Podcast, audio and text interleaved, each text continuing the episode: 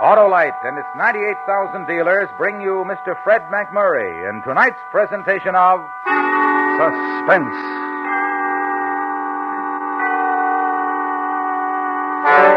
Tonight, Autolite presents the story about a man who dreamed of someday having all the money he would ever need, and one day found a way to make his dream come true. The Great Train Robbery. Our star, Mr. Fred MacMurray.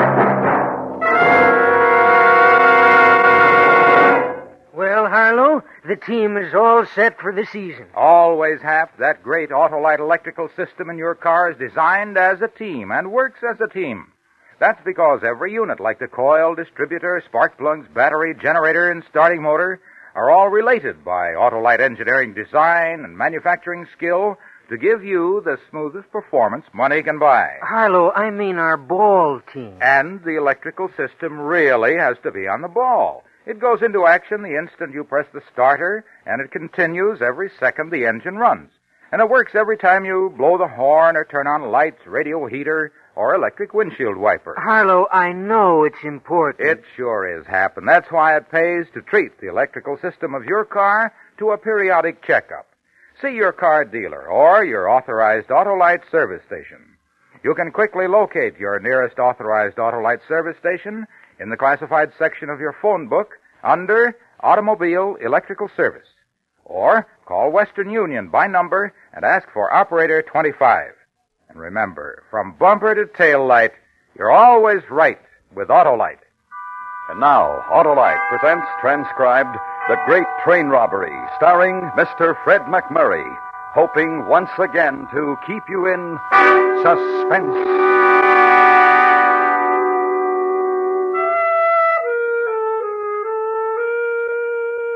My name is Walter Beaumont. I'm 42 years old. I have no prominent marks or features that would distinguish me from any other plain, ordinary citizen. I live with my wife, Bess, in Oakland. If you saw me walking down the street, you wouldn't give me a second glance. The details of my appearance are very important. You see, they're what convinced me that I could execute a great train robbery.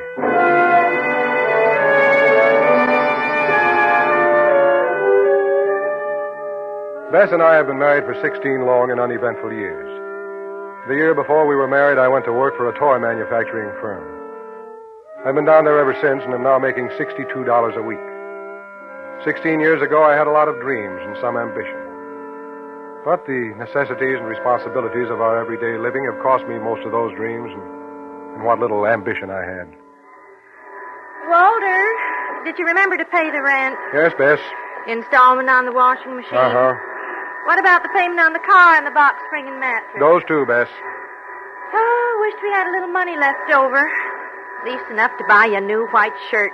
I've already turned the collars on the only three you own. Well, maybe we can get you one next month, if we're lucky. If we're lucky. For 16 years, it's been the same thing, over and over again. A new white shirt if we're lucky. A new pair of hose if we're lucky. The same thing, it never changes. Each night at 5.30, I drive up and park in front of a tarnished white stucco house where we've lived for the last eight years, and I know that nothing has changed. But tonight when I got home, there was a change. A happy change. Some relief. A new face. The face of a visiting long-lost relative. Cousin Eugene. Uh-huh. yes, sirree, Cousin Bess. That's just about the best meal I've had in a long, long time. Well, I'm glad you like it, Eugene. One of these days we'll have you over for a real feast, Eugene. As soon as Walter's ship comes in. Oh, I'm a plain man. The simple things in life are good enough for me. Not for Walter. He's got ideas high and mighty. No. No, not anymore. He's got a dream world all his own. Well, Cousin Bess, we all do a little dreaming now and then. Uh, cigar, Cousin Walter? Oh, yes, thanks. Thanks, Eugene. Here's a, here's a light. Hmm. That tastes good. Yeah. There's nothing like a cigar after dinner, say I. It's the finishing touch. Do you uh, have any definite plans for the future, Eugene? Well, Walter, I think I'm just about ready to settle down. Oh, well, that's good to hear. I'd like to buy me a farm somewheres and maybe raise some chickens. Always did like chickens. Hmm. You know, I, I think I would have done something like that one day if. if. Go ahead, Walter. Say it. If you'd ever had the money. well, that's my problem, folks. Money. You gotta have money to buy a farm, and right now I don't have any. Well, that's a shame. Say, speaking of money, you ever been up to Reno, Nevada, Walter? No, no, I've never been there. Ah, we don't get to go to too many places, Eugene. Seems like we always have something else more important to do with Walter's vacation money. Mm. Well, you've never seen so much money in all your life as there is in Reno. I'll bet it's an exciting town, all right. Oh, oh, it is. Just about one of the most exciting towns I've ever been in. Yes, sir. Lots of excitement. Mm. Lots of money. I guess our type of people would never get up to a city like Reno. Oh, I wouldn't say that, Cousin Walter. They get all types of people up in a city like Reno, all types. You see, people figure there's money to be had there, and money attracts all kinds of people. I often wondered what Walter'd do if he had a lot of money. He- He'd be an interesting man to watch. Him and all his dreams. Yeah, they have all types up there. Rich man, poor man, beggar man, thief. Uh, what did you say, Eugene? I said rich man, poor man, beggar man, thief. Yes. Yes, that's what I thought you said.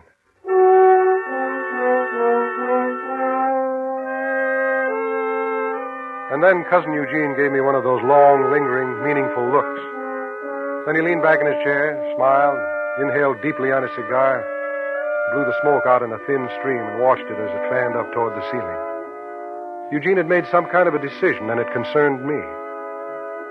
It concerned me very much.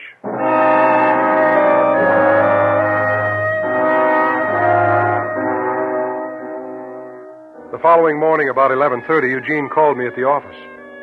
He told me he wanted to see me on my lunch hour. He said he had something very important that he wanted to talk over with me, and could I meet him? I met him at five minutes after 12 in front of the ferry terminal. It's not too long a ferry boat ride over to Richmond, and I figured I could be back to work on time. I'll just eat my lunch while you go ahead and talk, Eugene. Is that all right? Oh, oh, sure, sure. Go right ahead, Walter. Uh, best fix your lunch every day? Oh, yeah. Every day, as far back as I can remember. You'd be surprised how much money it saves. Mm-hmm. Walter, what would you do if I gave you one half of, say, uh, $25,000? Excuse me, I. For a minute, I thought you said $25,000. I did. What are you talking about, Eugene? Well, you're a dreamer, so am I. There's only one way to make our dreams come true. We have to buy 'em, Cousin Walter, with money. That's why I've picked you. Picked me? Now, last night at the dinner table, I said there was a lot of money in Reno, Nevada. That's right, you did. Now, some of this money stays in Reno, and some of it goes elsewhere. Do you follow me? Mm, no, not quite. Well, some of it goes to banks, like banks here in Oakland and San Francisco. Oh, I, I see what you mean. Uh, now, how does it get to these banks? Well, some of it they drive, some of it they fly, and some of it they load on the mail car of a train. Follow me? Go ahead, Eugene. Go ahead. The train they loaded on leaves the city of Reno every Thursday morning at 11 o'clock. It arrives in San Francisco at 4.30 in the afternoon. Do you follow me now? Yes. Yes. After the train leaves Reno, it passes through a place called Soda Springs at 10 minutes to 1. Then there follows a stretch of about 20 minutes before it passes a place called Dutch Flat, a stretch of nothing but lonely, dry desert. Go on, Eugene. And Go on. if one gentleman was to get on the train in Reno and another gentleman was to drive a car to a deserted junction in between Soda Springs and Dutch Flat, The train could be stopped, the money taken off, and, and the gentlemen well on their way before the authorities could be warned. why, Cousin Walter, do you realize what you've just suggested? Yes. Yes, Eugene, I, I've just suggested that we rob a train.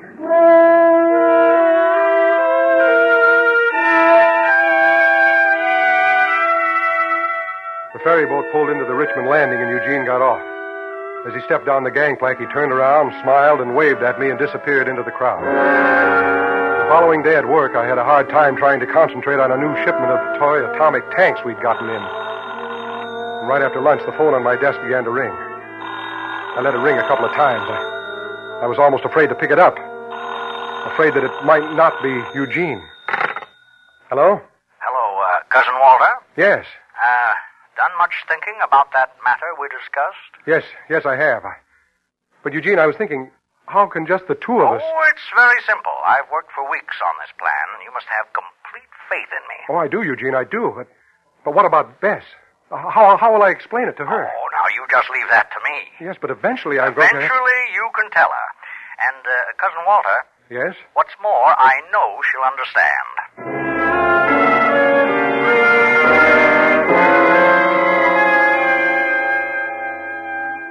So it begins. It's the kind of a thrill that comes once in a lifetime. When I was just a small boy, I had play acted it out many times, but now it was a reality. I was going to rob a train of an estimated $25,000.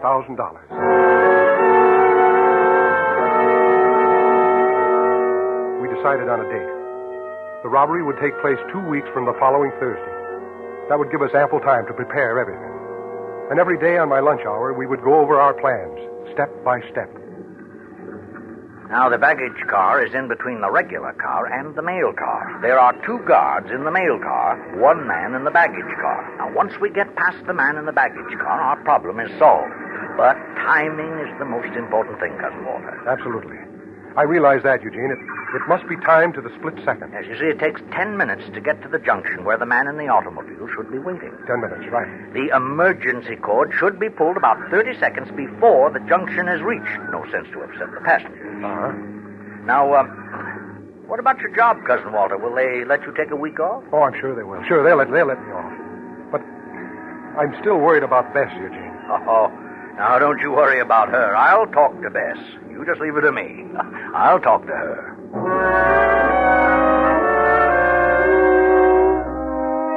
And he did.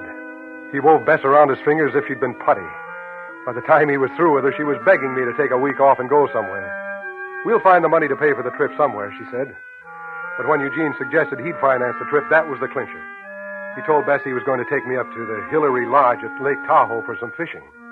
Only he didn't finance the trip, I did. With the $178 I drew out of our savings account at the bank. We needed money for our hotel room in Reno, the train ticket we had to buy, and for the gun we needed. The rest of the week went fast. And then it was Friday night, and we were ready to leave. Eugene was waiting out in my car while I was finishing packing. Oh, Walter. Now, look, Bess, it's only for a week. I know, I know, but. Well, here, Walter. Here are your other two shirts. You want to look nice and neat. Here, put them in the suitcase. Fine, fine. There. Well, I, I guess I'm all set. You better hurry. Walter, you, you will take care of yourself. Oh, of course I will, Bess. Now, don't you worry. I'll be all right. Well, all set, Eugene. Oh, good. Oh, Eugene, Yes, Cousin Bess? you take care of my Walter. Where'd you say you were staying? Uh, the Hillary Lodge. I- It's near the lake. Oh. Oh, Walter. Now, look, Bess. I- If I don't write, please don't get worried. Promise me? Yes, yes, I, I promise. Well, goodbye, dear. Goodbye, Walter. Jean, take care a- and have a good time. Bye. Well, we're on our way, Eugene. Yep. You know, the next time I drive down this street, I'll be a rich man. Uh, yep. People like Bess are wrong, Eugene. Wrong? Yeah. Who says dreams don't come true?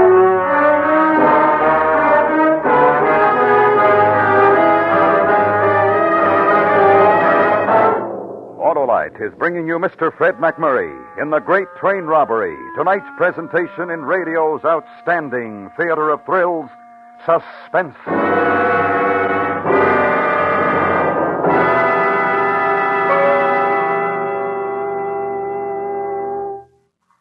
Uh, Hap, uh, talking about the first two unit, six volt automotive electrical system used as original equipment. Talking about what? Why, about the forerunner of today's modern and precision made automotive electrical system. Oh. Why, everyone knows Autolite engineers developed it 42 years ago. Well, let's talk about baseball, Harlow. The season's underway. Just like players on a winning ball team, every unit of the Autolite electrical system has to work with every other unit of the system to give you the smooth, economical performance you just normally expect from a car. That goes for the coil, distributor, starting motor, generator, battery, spark plugs, voltage regulator, and their thousands of component parts. Uh, You're talking about teamwork, eh, Harlow? I sure am, Hap, because every unit of the Autolite electrical system is related by Autolite engineering design and manufacturing skill to give you the smoothest performance money can buy. So when your Autolite equipped car needs replacements, insist on the best Autolite original service parts. And remember, from bumper to tail light, you're always right with Autolite. Now, Autolite brings back to our Hollywood soundstage Mr. Fred MacMurray in Elliott Lewis's production of The Great Train Robbery, a tale well calculated to keep you in suspense.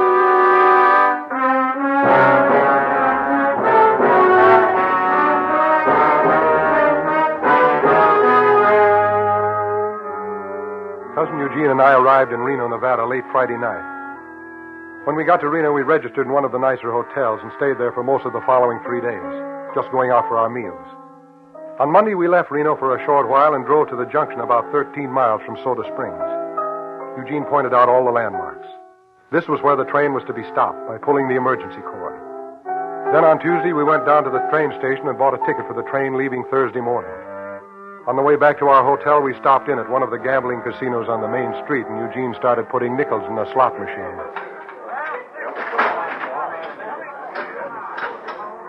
Hey, Eugene, I surely hope you don't throw away your share of the money on things like this. No need to worry about that, Cousin Walter. I'm for chickens. well, day after tomorrow is the day. Yeah, day after tomorrow. How do you uh, feel, Cousin Walter? Well, excited.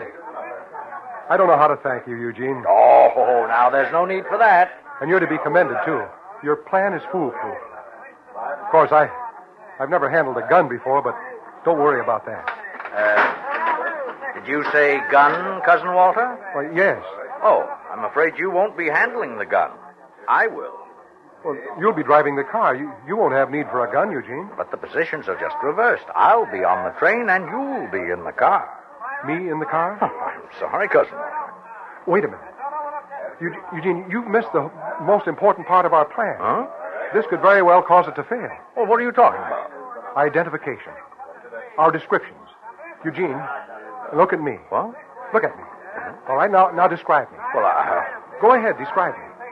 Look at me and describe me. Well, Go ahead. well, you you've got sandy hair. That's right. And so have two million other men. Go ahead. And uh, And? well, you're you're just sort of plain looking. Exactly, Eugene. Exactly. Plain looking. Now, don't you see? When the guards on the train try to describe me to the authorities, they'll, they'll have a very difficult time. I certainly have no prominent marks or features to single me out from, well, from any other plain, sandy-haired man of 42 years, have I? You know, Cousin Walter, I believe you've brought up a very important point. Thank you, Eugene. So, I'll handle the gun and you'll drive the car. Well, you you you don't think for one minute That you're a coward? No, no, of course not. Wait a minute, Eugene. Let me pull the lever this Oh, time. all right. What, what do you know about that? You see, Cousin Eugene? We hit the jackpot. Our luck's already begun.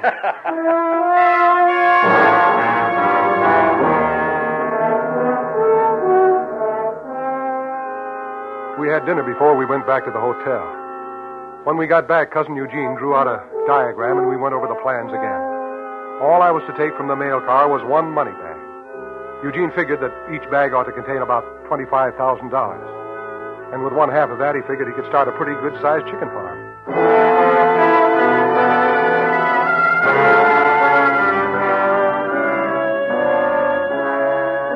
It was close to nine o'clock when Eugene shook me awake. This was the day.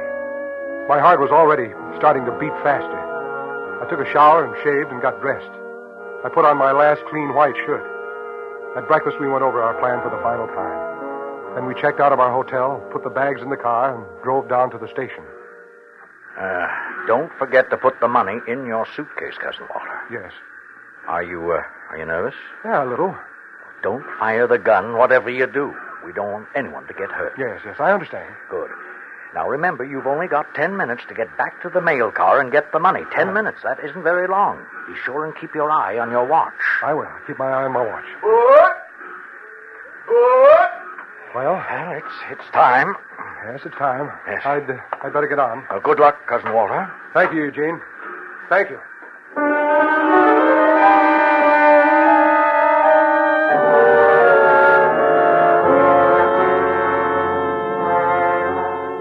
This was it. I found my seat and sat down. I was lucky. The seat was in the first car after the baggage car. I wouldn't have far to go.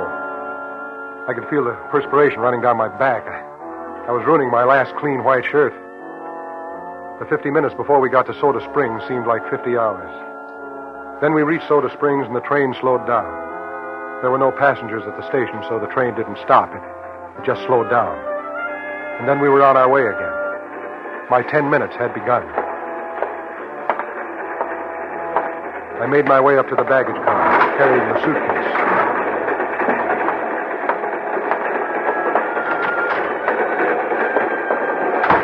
The baggage man was reading a newspaper. Yes, sir. What can I do for you? I'd, uh, I'd like to check this suitcase. Ah, forgot to at the station, huh? All right, hand it over here. I'll give you a baggage check. Uh, thank you. Uh, hmm. Feels empty. You sure you wanted a check? I'd appreciate it if you'd put your hands up. What is this? In simple language, a train robbery. Now let's just start walking that way. That's the mail car, mister. I know. Hey, now look. Now just do as I tell you, and no one will get hurt. Walk in front of me.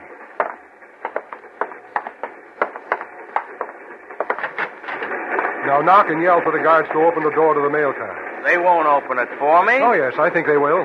Now knock. Okay, mister. It's your funeral. Hey, Red, open up. It's Harold.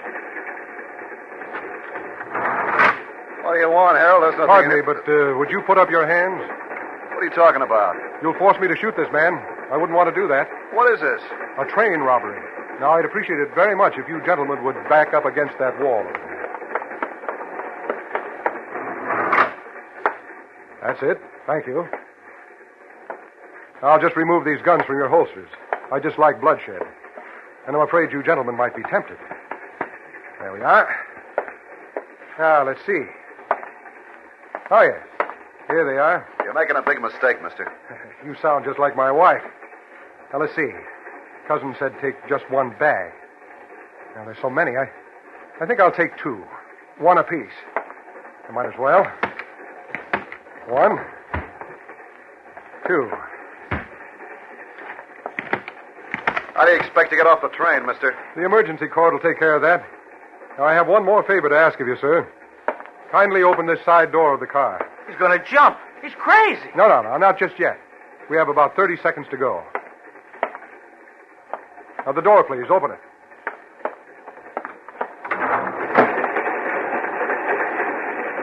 Fifteen seconds. Ten seconds. Five, four, three, two, one. Now!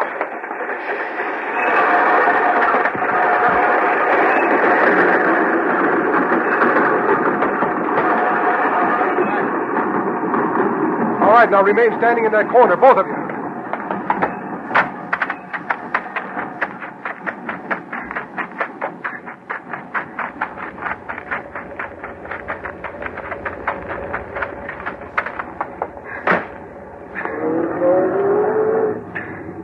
Right, faster, Eugene. Faster.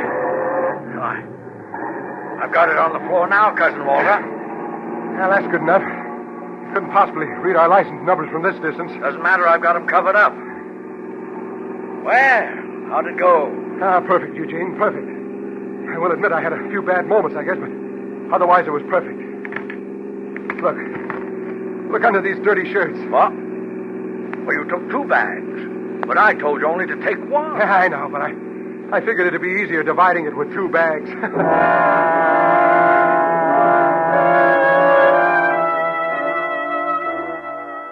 we didn't even bother to stop for any sort of refreshments. We drove straight through to Sacramento. When we got there, Eugene thought we ought to separate, and we did. I hated to see Eugene go. I had grown very fond of him in the short time we'd been in business together. But it was a separation that you might call a necessity. When I got back to Oakland, it was almost 4.30. A good time, I thought to myself. I'll have the whole weekend to rest up before I have to go back to work. The house looked the same as I drove up. Maybe now I'll have it painted, I thought to myself. There was a car parked in front of the house. It was probably another salesman. I took the suitcase with my share of the money in it from the back seat and walked up to the front door. I had a wonderful feeling inside. Why, Walter! Walter, dear. Hello, Bess. Oh, Walter, Walter, where have you been? Uh, where have I been? Why, why, Bess, you know very well you where look I... a mess, Walter, but I'm so glad to see you, dear. Oh, Bess, what's wrong? Oh, here, dear. Come on into the living room and sit down. But, Bess, I don't understand why you're acting so hysterical. I really, I don't. Here, Walter, put down your suitcase. Well, I... Bess, uh, who are these? Oh, these gentlemen are from the police station, Mr. Walter. Beaumont. The, uh, the police station? Oh. Look, Bess, I, uh, I think I'll go upstairs and get cleaned up a bit. Oh, there's plenty of time for that later. Well, Bess, I... Now, you just tell me where you've been. Yes, your wife has been worried about you. Oh, well, look, Bess, I couldn't... Yesterday, I read in the paper where two men had been drowned at Lake Tahoe. They didn't know who they were. When I tried calling the Hillary Lodge, they told me you and Eugene weren't even registered there. Oh. Oh, I I see. And I just got worried sick, just worried sick. So I called the police station. Oh, Walter, put down that suitcase and tell us what happened. Well, uh, later, Bess, uh, later. Oh, look at you, Walter. Your clothes all wrinkled, dirty shirt. Oh, you look a mess. Well, Bess, I'm sorry you're worried about me like you did. Well, I, I'm glad you're home.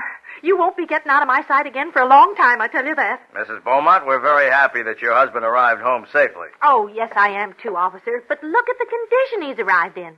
Oh, I'll bet he doesn't even have a clean shirt for work Monday morning. Here, Walter, give me that suitcase. No, no, wait, give it to No. me. I'll just get your dirty shirts out of this suitcase and get them in the washer. Well, I guess you won't be needing us anymore, Mrs. Beaumont. Bess, please. Please, Bess, don't open the suitcase. Bess, please.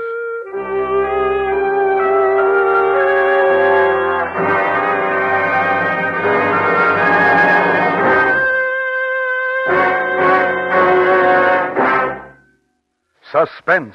Presented by Autolite. Tonight's star, Mr. Fred MacMurray. This is Harlow Wilcox speaking for Autolite, world's largest independent manufacturer of automotive electrical equipment. Autolite is proud to serve the greatest names in the industry.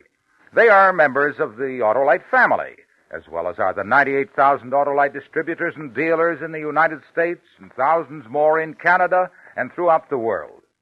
Our family also includes the nearly 30,000 men and women in 28 great Autolite plants from coast to coast and Autolite plants in many foreign countries, as well as the 18,000 people who have invested a portion of their savings in Autolite. Every Autolite product is backed by constant research and precision built to the highest standards of quality and performance. So remember, from bumper to tail light, you're always right with Autolite.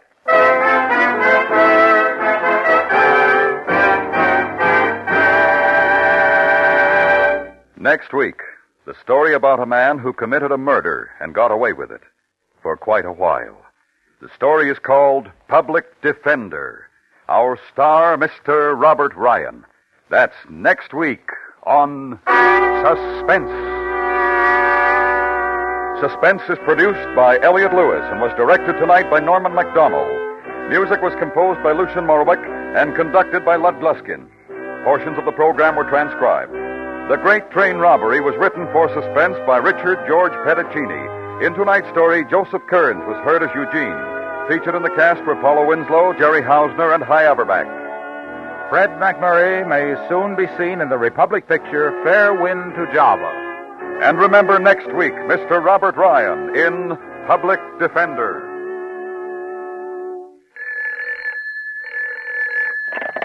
You can buy Autolite electrical parts, Autolite stay-full batteries, and Autolite resistor or standard type spark plugs at your neighborhood Autolite dealers.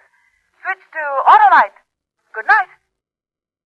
We thank the readers of Radio and TV Mirror magazine for again voting Suspense their favorite radio mystery program. You may read about the award in Radio and TV Mirror now on the newsstands. This is the CBS Radio Network.